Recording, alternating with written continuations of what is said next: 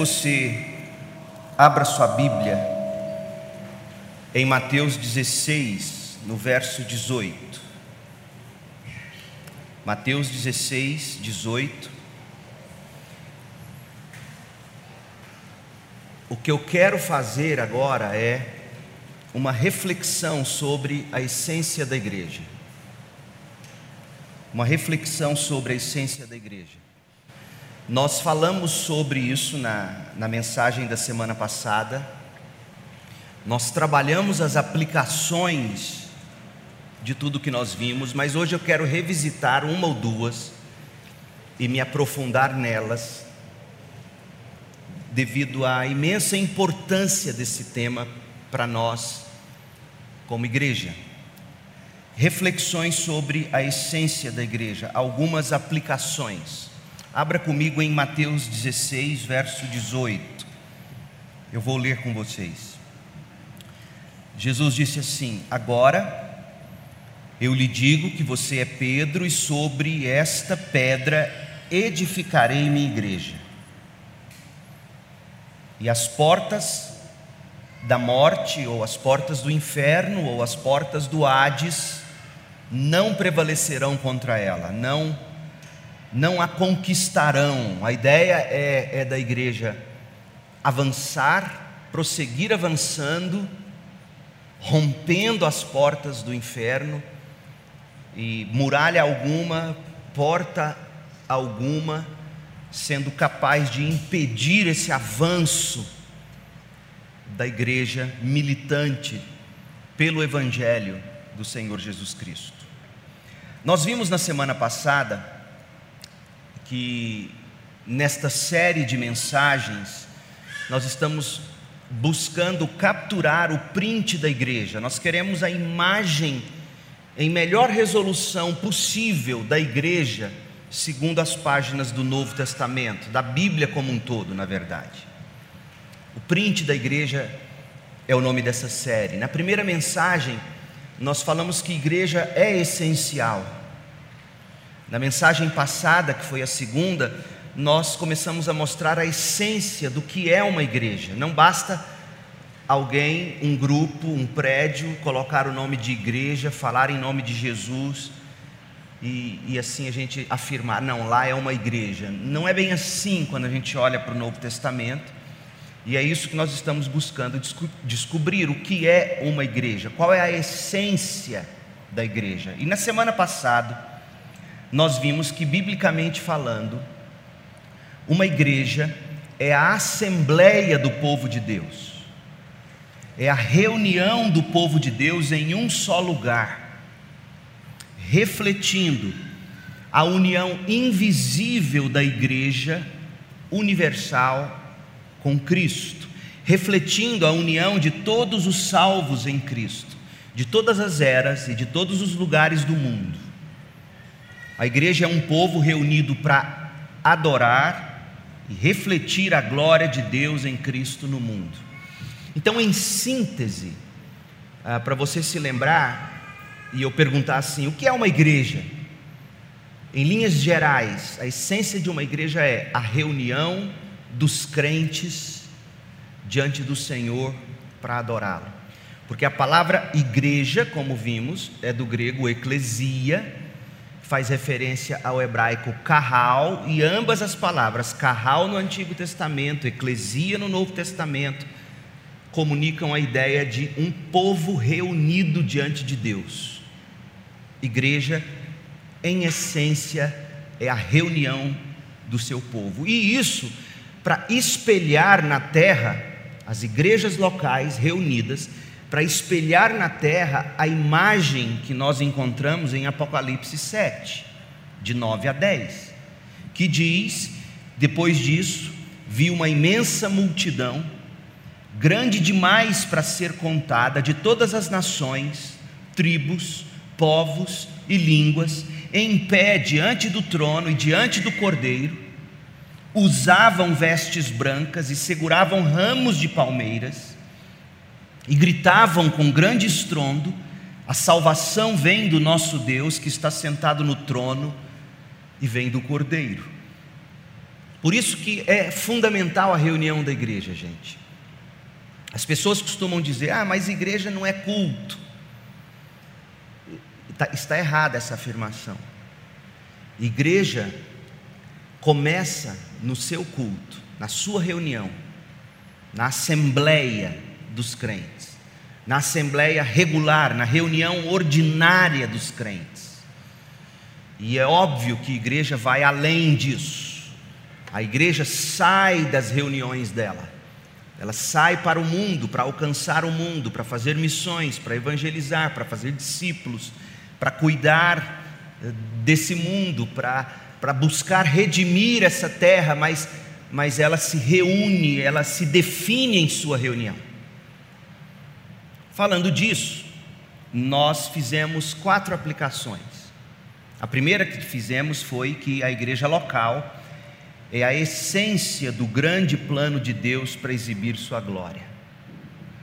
Porque é pela igreja local que Deus torna conhecida ao mundo a sua multiforme sabedoria, conforme Efésios 3,10 nos diz. A igreja reunida, como estamos aqui, é, é fruto da obra sobrenatural de Deus em nós.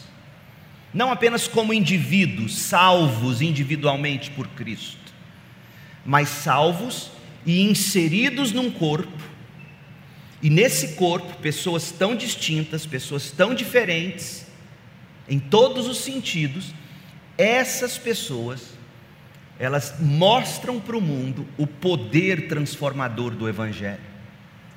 Num mundo onde as pessoas não sabem viver com diferenças, num mundo onde as pessoas se atacam, se degladiam por causa de diferenças, e isso nós temos visto claramente nos últimos tempos. Na comunhão da igreja, nós não nos atacamos por diferenças. Aquelas diferenças que de algum modo não ferem os princípios bíblicos, a gente convive em amor com elas. Aquelas diferenças que ferem frontalmente ao ensino bíblico, ou mesmo que veladamente o ensino bíblico, essas diferenças nós tratamos com graça e verdade. E o mundo então, assistindo à assembleia da igreja lidando com isso, o mundo começa a enxergar a, a múltipla forma de sabedoria de Deus. E Deus recebe a glória na igreja e em Cristo Jesus. A segunda aplicação que nós fizemos foi que a igreja local deve ser distinta do mundo para refletir a glória de Deus. Ah, nós temos que ser distintos, como 1 de Pedro 1, 15 e 16 diz, distintos no sentido de pecadores que se arrependeram, que ainda pecam, mas não pecam deliberadamente, não pecam insistentemente, mas pecam porque somos pecadores, mas se arrependem, buscam perdão, buscam reconciliação. Então a igreja, sim, distinta do mundo, dá também provas de que o Evangelho é poderoso para nos transformar, para nos fazer santos como Deus é santo. Terceira aplicação que nós fizemos é que a igreja local deve refletir a imagem de Deus na terra. Segundo aos Coríntios 13, 14, a bênção apostólica, nós lemos Paulo dizendo que a graça do Senhor Jesus Cristo o amor de Deus e a comunhão do Espírito Santo sejam com vocês. Revelando para nós que o que caracteriza a pessoa de Deus Pai é o amor.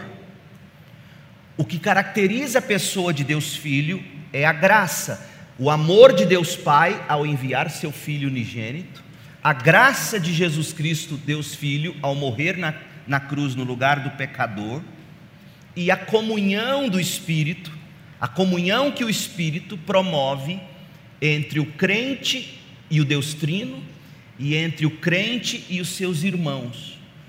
Então, quando a gente descobre que Deus é amor, graça e comunhão, a igreja tem que refletir esses elementos. Nós temos que ser um povo conhecido pelo amor, pela graça e pela comunhão. Nós temos que ser um povo conhecido como aqueles que vivem no caminho e apontam o caminho. Jesus é o caminho. Nós somos um povo que vive pela verdade, defende a verdade, proclama a verdade, porque Jesus é a verdade. Nós somos um povo cheio de vida, que reparte vida, porque Jesus é cheio de vida. O ponto desta aplicação é dizer o seguinte: tudo aquilo que nós enxergamos em Deus Pai, Deus Filho e Deus Espírito Santo, a igreja tem que refletir para o mundo.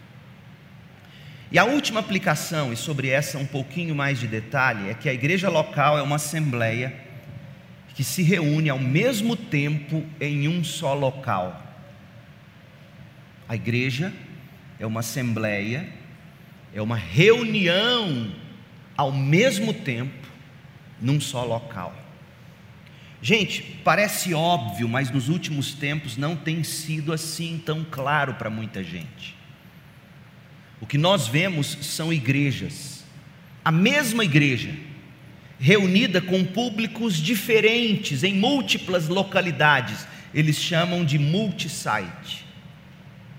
Igrejas, a mesma igreja, reunida a em, em, múltiplos lugares, multisite, igrejas, a mesma igreja, reunida às vezes no mesmo lugar, mas assim, às cinco da tarde um público, às sete da noite outro público, de manhã foi um primeiro público, três públicos, quatro públicos distintos, em horários diferentes, no mesmo lugar, multicultos. O, que nós poderíamos descrever a respeito disso? Como nós poderíamos definir essa prática à luz do Novo Testamento? Ora, a igreja que reuniu no primeiro culto é uma igreja.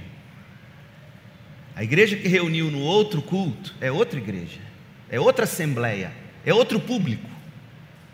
A igreja que reuniu no terceiro é outra assembleia ainda. Então, na verdade, nós estamos falando de três igrejas distintas, três assembleias distintas no mesmo lugar multisite, a, mesma igreja, o mesmo CNPJ, em três, quatro campos diferentes espalhados pela cidade, onde em cada campus um grupo diferente se reúne. São igrejas distintas. E eu vou mostrar para você que o Novo Testamento comprova isso, o que eu estou dizendo. E a igreja, ultimamente, fala-se na igreja reunida virtualmente, ou igreja, entre aspas, virtual. Meu povo, não é isso que se vê no Novo Testamento. A palavra de Deus de fato atesta que a igreja, em essência, como já disse, é uma assembleia, é uma reunião de pessoas, a reunião dos membros, em seu maior número possível, ao mesmo tempo, em um mesmo lugar. Tanto é assim que o nosso estatuto, por exemplo, fala de primeira convocação e segunda convocação. O nosso estatuto sequer dá margem, por exemplo, para a gente dizer assim: olha, nós vamos ter uma assembleia de manhã com um público, uma tarde com outro público, outra à tarde com um terceiro público, depois a gente soma todos esses votos e, e não é assim. É ter o maior número possível dos membros no mesmo horário, no mesmo local, porque biblicamente falando, isso é uma assembleia. Deixe-me mostrar os textos bíblicos para você. Desde o início, como a igreja primitiva fazia. Atos capítulo 2, verso 46. Adoravam juntos no templo diariamente. Juntos. E era um grande número de pessoas, 3 mil pessoas, no pátio do templo.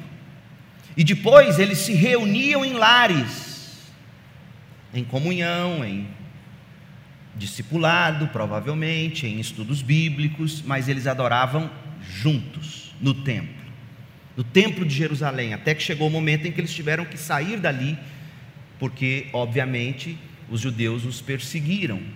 Atos capítulo 5, verso 11.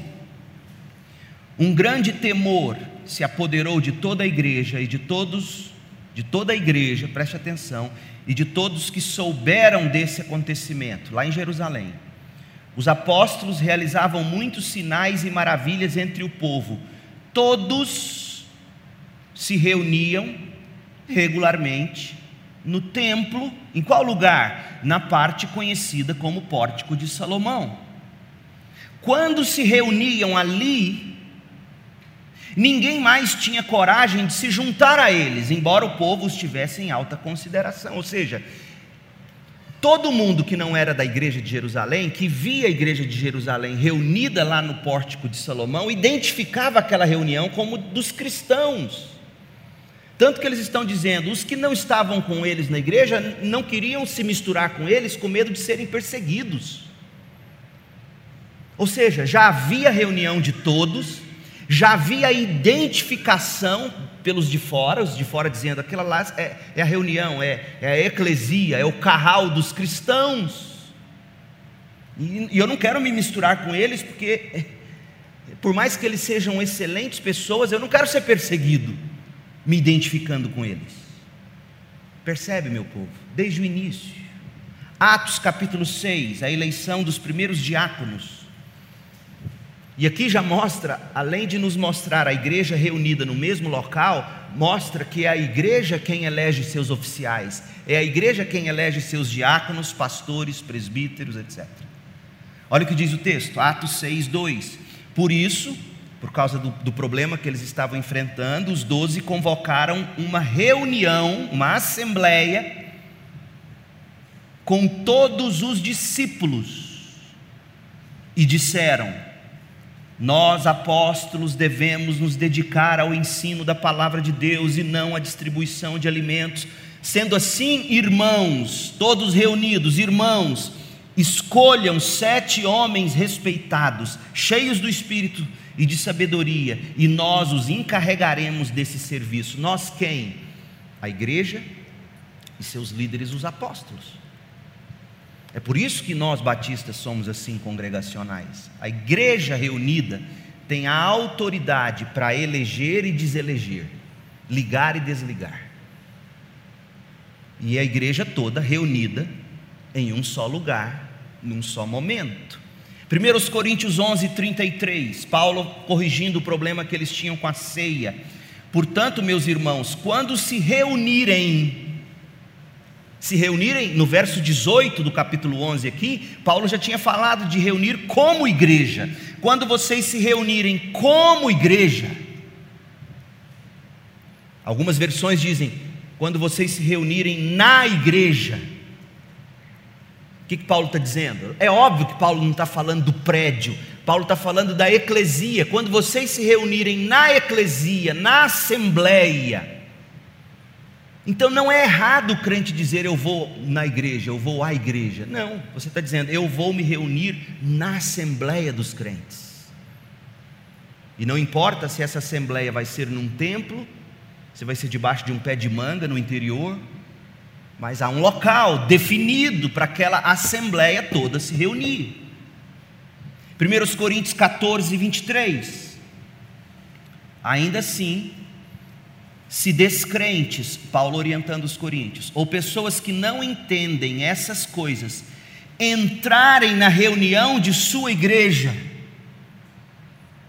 a Almeida, revista e atualizada, diz assim: entrarem onde toda a igreja reunida no mesmo lugar. Meu Deus, não tem como ser mais óbvio. Meu povo, a boa vontade de muitos pastores e cristãos de fazer a igreja se reunir em diversos cultos diferentes ou online e chamar isso de assembleia, por mais que seja de boa vontade, eu acredito que seja está arrogando para si uma autoridade que nenhum pastor ou igreja tem, que é a de redefinir o significado de assembleia barra igreja. A Bíblia é muito clara. Nós somos o povo do Novo Testamento. E a Bíblia diz em 1 Coríntios 14, 23, Paulo assume que toda a igreja está reunida no mesmo lugar. E aí os descrentes entram nesse culto, entram nessa assembleia. E a reunião dessa assembleia é tão importante que olha o que Paulo diz no verso 26 de, desse mesmo capítulo. Quando vocês se reunirem Um cantará, o outro ensinará, o outro revelará, o outro falará em línguas, tudo isso para edificação do corpo. Duas coisas nesse versículo. Eles se reúnem para edificação de todos. E, e 1 Coríntios 14 também fala do momento em que entra um incrédulo nessa igreja que está reunida para edificação dos crentes, e esse incrédulo ouve a pregação, ouve os cânticos, ouve Deus falando através das nossas palavras, e ele se prostra e diz: Deus está no meio deles. Esse é o poder da congregação. Então, meu povo, a essência de uma igreja bíblica é a reunião dos seus membros toda a igreja reunida no mesmo lugar, espelhando a realidade de Apocalipse 7, de 9 a 10. Todos nós em pé diante do trono do Cordeiro, louvando o Cordeiro. Agora, a última coisa que eu quero ver com você. Eu acho que está muito claro. Não é possível que, que você não entenderia que a igreja primitiva, lá no seu começo, e não era uma igreja pequena, era uma igreja de 3 mil membros, lá em Jerusalém, eles se reuniam no templo. Pastor, e quando eles não puderam mais se reunir no templo, o que, que o senhor acha que aconteceu? É óbvio. Eles se multiplicaram em pequenos grupos, em casas, e cada pequeno grupo desses se tornou uma igreja local. Ponto. Simples assim. Não é outro meio, não tem outro modo. E assim Paulo vai escrever na igreja que se reúne na casa de Ninfa, a igreja que se reúne na casa de Filemon, a igreja, lembra? É assim no Novo Testamento. Então não caia nessa por aí de dizer que há uma mesma igreja que se reúne em três cultos diferentes. Não é a mesma igreja, são três igrejas. Não é a mesma igreja, a reunião em, em campos diferentes da mesma igreja. São igrejas diferentes. Portanto, gente, ah, está muito óbvio. Agora, o que não está tão óbvio é que com a pandemia e as benditas transmissões dos cultos online, algumas pessoas bem intencionadas e de igual modo biblicamente equivocadas acharam por bem usar alguns textos bíblicos para dizer que reunidos online é a mesma coisa. E usa até texto bíblico. Então eu quero te mostrar os textos que eles usam. Dois, Colossenses 2,5. Paulo diz assim: Pois embora eu esteja longe, embora eu esteja ausente quanto ao corpo, em meu espírito eu estou com vocês Está vendo, pastor? A gente está longe, reunido online, mas todos no mesmo espírito. Aleluia. Mas é isso que Paulo está dizendo? O que, que Paulo quer dizer com embora eu esteja longe, ausente quanto ao corpo, o meu coração está com vocês, o meu espírito está com vocês? O que ele quer dizer com isso? O que eu posso te garantir, vou tentar mostrar rapidamente, é que Paulo não está dizendo, tudo bem, cada um reúne num lugar, mas o nosso coração está junto. Isso não é reunião. O outro texto, 1 Coríntios 5, verso 3. Embora eu não esteja com vocês em pessoa, Paulo dizendo aos Coríntios, eu estou presente em espírito. Está vendo, pastor? Estou lendo, sei, eu sei ler. Mas é isso que Paulo está dizendo? E como se estivesse aí, já condenei esse homem em nome do Senhor Jesus. Convoquem uma reunião. Ué, assembleia, sunagô é a palavra grega, de onde vem a palavra sinagoga. Assembleia regular no mesmo local. Sunagô, a palavra grega reúna uma, convoque uma reunião, estarei com vocês em meu espírito. E o poder de nosso Senhor Jesus também estará presente. E aí? O propósito de Paulo é realmente dizer que estar presente em espírito é a mesma coisa que estar fisicamente presente? Claro que não. Claro que não. Uai, pastor, vamos ao significado do texto? Vamos ler a Bíblia agora, direitinho, como tem que ser lida? Paulo sempre foi vítima de perseguição por parte de algumas pessoas, alguns líderes judaizantes, alguns falsos convertidos, acompanhados dos seus seguidores também não convertidos em todos os lugares, mas lá em Corinto parece que era pior. Congregava naquela igreja um grupo muito forte de judaizantes, falsos convertidos, que viviam atacando Paulo. E essa gente toda junta vivia julgando as atitudes de Paulo em benefício de suas próprias agendas egoístas. Essas pessoas, gente, não se cansavam de criticar Paulo, dizendo que Paulo falava de um modo que ele não cumpria. Ele, eles diziam que Paulo faltava com a palavra. Paulo não era um homem de palavra, ele não cumpria o que dizia. E eles diziam que Paulo não era eloquente. Sabe onde eu vejo isso? Segundo os Coríntios 10. Olha o que eles dizem de Paulo. Segundo os Coríntios 10, 9. Não é minha intenção assustar vocês, Paulo diz, com minhas cartas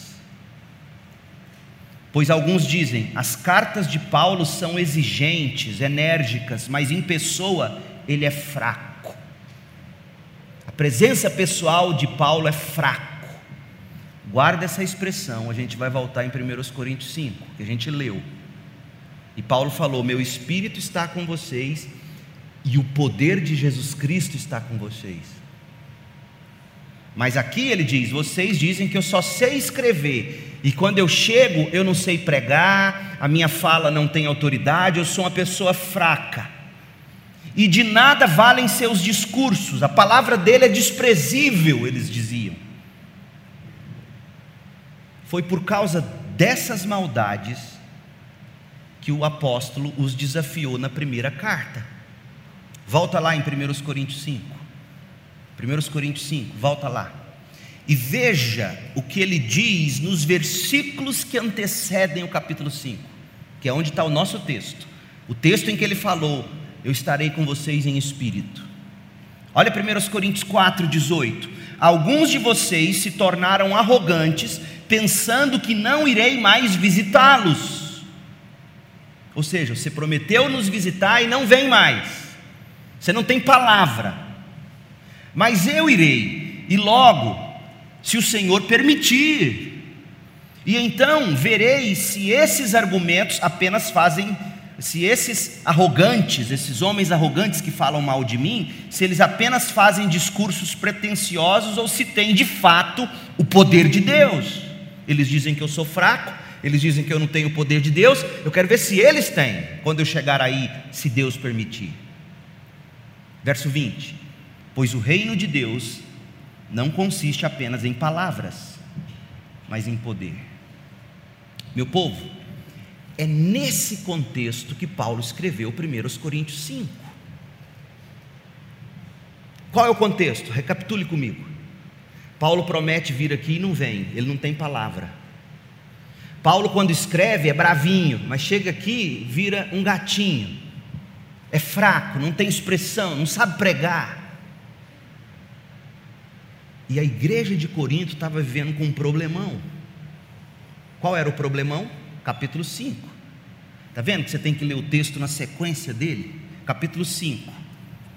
Comenta-se por toda parte que tem imoralidade sexual no seu meio, imoralidade que nem mesmo os pagãos praticam. Eu soube de um homem entre vocês que mantém relações sexuais com a própria madrasta.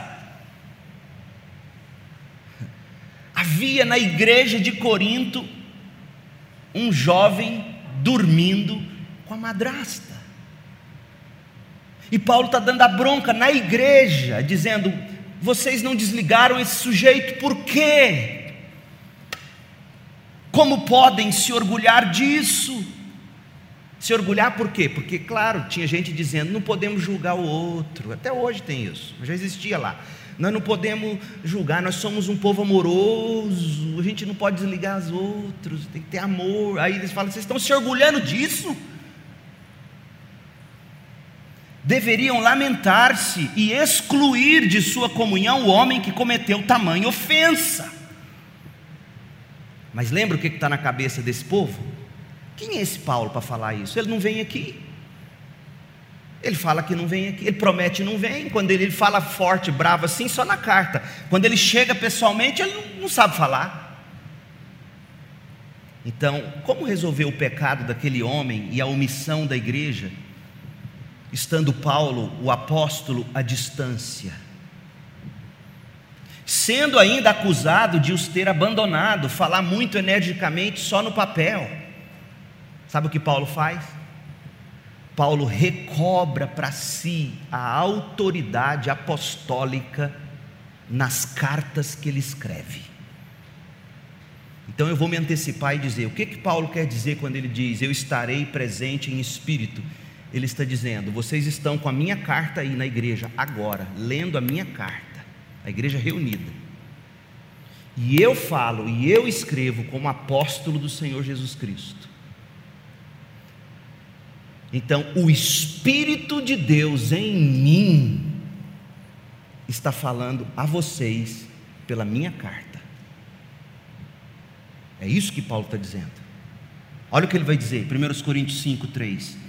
Embora eu não esteja com vocês em pessoa, estou presente em espírito. Pastor, mas o senhor não está forçando o texto? Não. Você lembra lá em 1 Coríntios 14, quando Paulo fala: quando eu oro em espírito, o espírito ora em mim. Quando eu falo, o Espírito fala em mim. Paulo está misturando aqui e corretamente o Espírito de Cristo e o Espírito dele na composição dessa carta, e essa carta sendo lida era como se Paulo estivesse ali, é um documento apostólico. Desse modo, quando nós lemos as Escrituras, ainda hoje aqui, é como se os apóstolos estivessem aqui, dizendo para nós o que é certo e o que é errado. Aí Paulo diz: Embora não esteja com vocês em pessoa, eu estou presente em espírito. E como se estivesse aí, já condenei esse homem, está vendo? É como se já tivesse aí, é, é um ensino apostólico, é imoralidade o que está acontecendo. Eu já condenei esse homem em nome do Senhor Jesus. Mas Paulo não pode excluir ninguém sozinho. E aí ele orienta a igreja: convoque uma assembleia, convoque uma reunião. Estarei com vocês em meu espírito, e o poder de nosso Senhor Jesus também estará presente. Entreguem esse homem a Satanás para que o corpo seja punido e o espírito seja salvo no dia do Senhor. Gente, algumas observações. Primeiro, Paulo não poderia estar buscando resolver esse problema apelando apenas para uma ideia sentimentalista do tipo: olha, eu não estou aí, mas meu coração está com vocês. Eu não estou aí, mas meus pensamentos e as minhas orações estão com vocês. Não pode ser isso. Sabe por que, que não pode ser isso? Porque só daria munição para aqueles judaizantes falar: está vendo como é que esse homem é frouxo e mentiroso? Prometeu vir, não veio e agora vem com essa de que o coração dele está aqui. Peraí, Paulo, não vem meter sua colher no nosso doce, não, rapaz. É óbvio que ele não está falando isso. Ele estaria entregando ele de bandeja para os judaizantes. Ah, eu não estou aí, mas meu coração está. Esse é o argumento principal que se usa hoje para dizer que dá para você, em coração unido, reunir online. E usa esse versículo. Mas não é isso que Paulo está dizendo. Segundo, Paulo não está de modo algum dizendo que é possível cultuar a distância, presente em espírito. Paulo seria leviano, porque Paulo é, é, é quem diz: olha, convoquem a assembleia, reúnam aí e leiam minha carta, leiam minha instrução. Meu espírito e o espírito de Cristo estão aí no espírito dessa carta. É isso. Paulo não está aqui hoje, os apóstolos não estão aqui hoje, mas nós nos escoramos na autoridade apostólica pelo Espírito deles, no Espírito de Cristo, pelas cartas. Terceiro, um princípio hermenêutico, um princípio saudável de interpretação da Bíblia, jamais usa um texto fora do contexto para apoiar um pretexto, mesmo que o pretexto seja bom. Até porque, veja, Paulo orientou: reúnam a igreja, eu estarei com vocês em meu espírito, e o poder de nosso Senhor também estará presente.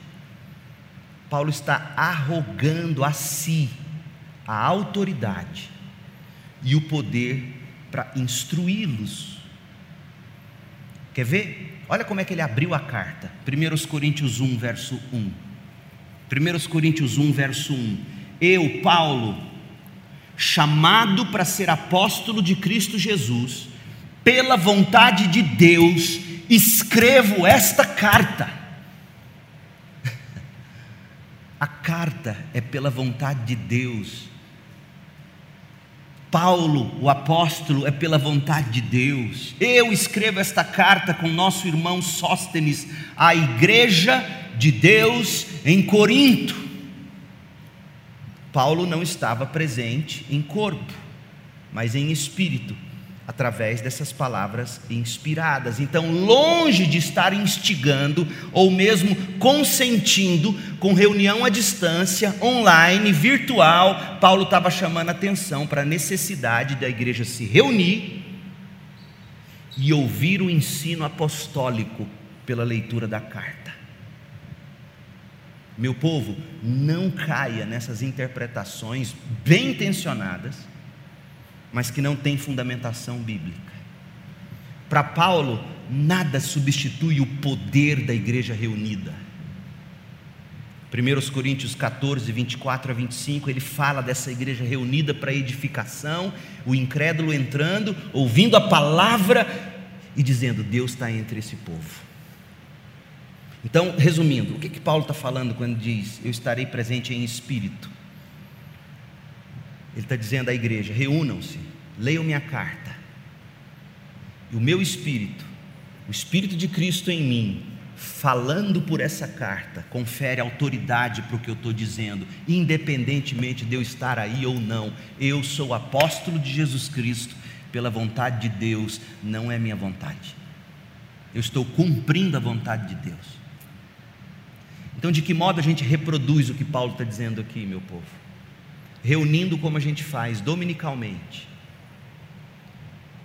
presencialmente, abrindo as escrituras sagradas, os profetas e os apóstolos, lendo as escrituras, interpretando o mais fielmente possível as escrituras.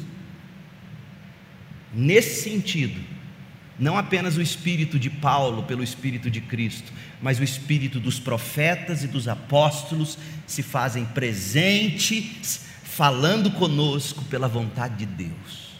É assim que acontece.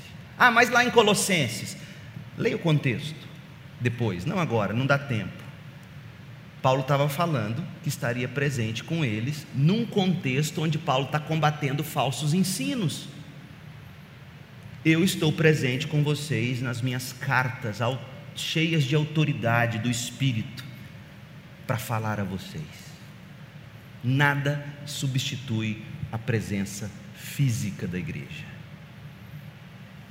Agora, durante a pandemia foi e tem sido fundamental a transmissão das mensagens, mas isso não substitui você de estar presente. Que Deus nos dê esse entendimento e nos abençoe com graça e paz. Oremos. Ó Deus, em nome de Jesus, dá-nos a compreensão correta da tua palavra e o desejo de cumpri-la. Isso é para o nosso bem, é para o nosso bem. Quantas pessoas adoecidas, vivendo no isolamento ad eterno. De fato, de algum modo já eram assim, mas ficou tão evidente agora. E com amor e com graça eu te peço, acorde. Acorde. Nós precisamos do Senhor, nós precisamos da tua graça e um meio de graça que o Senhor mesmo estabeleceu é a reunião dos crentes na assembleia regular da igreja, para edificação e para testemunho público. Portanto, meu Deus, livre os membros da Segunda Igreja Batista em Goiânia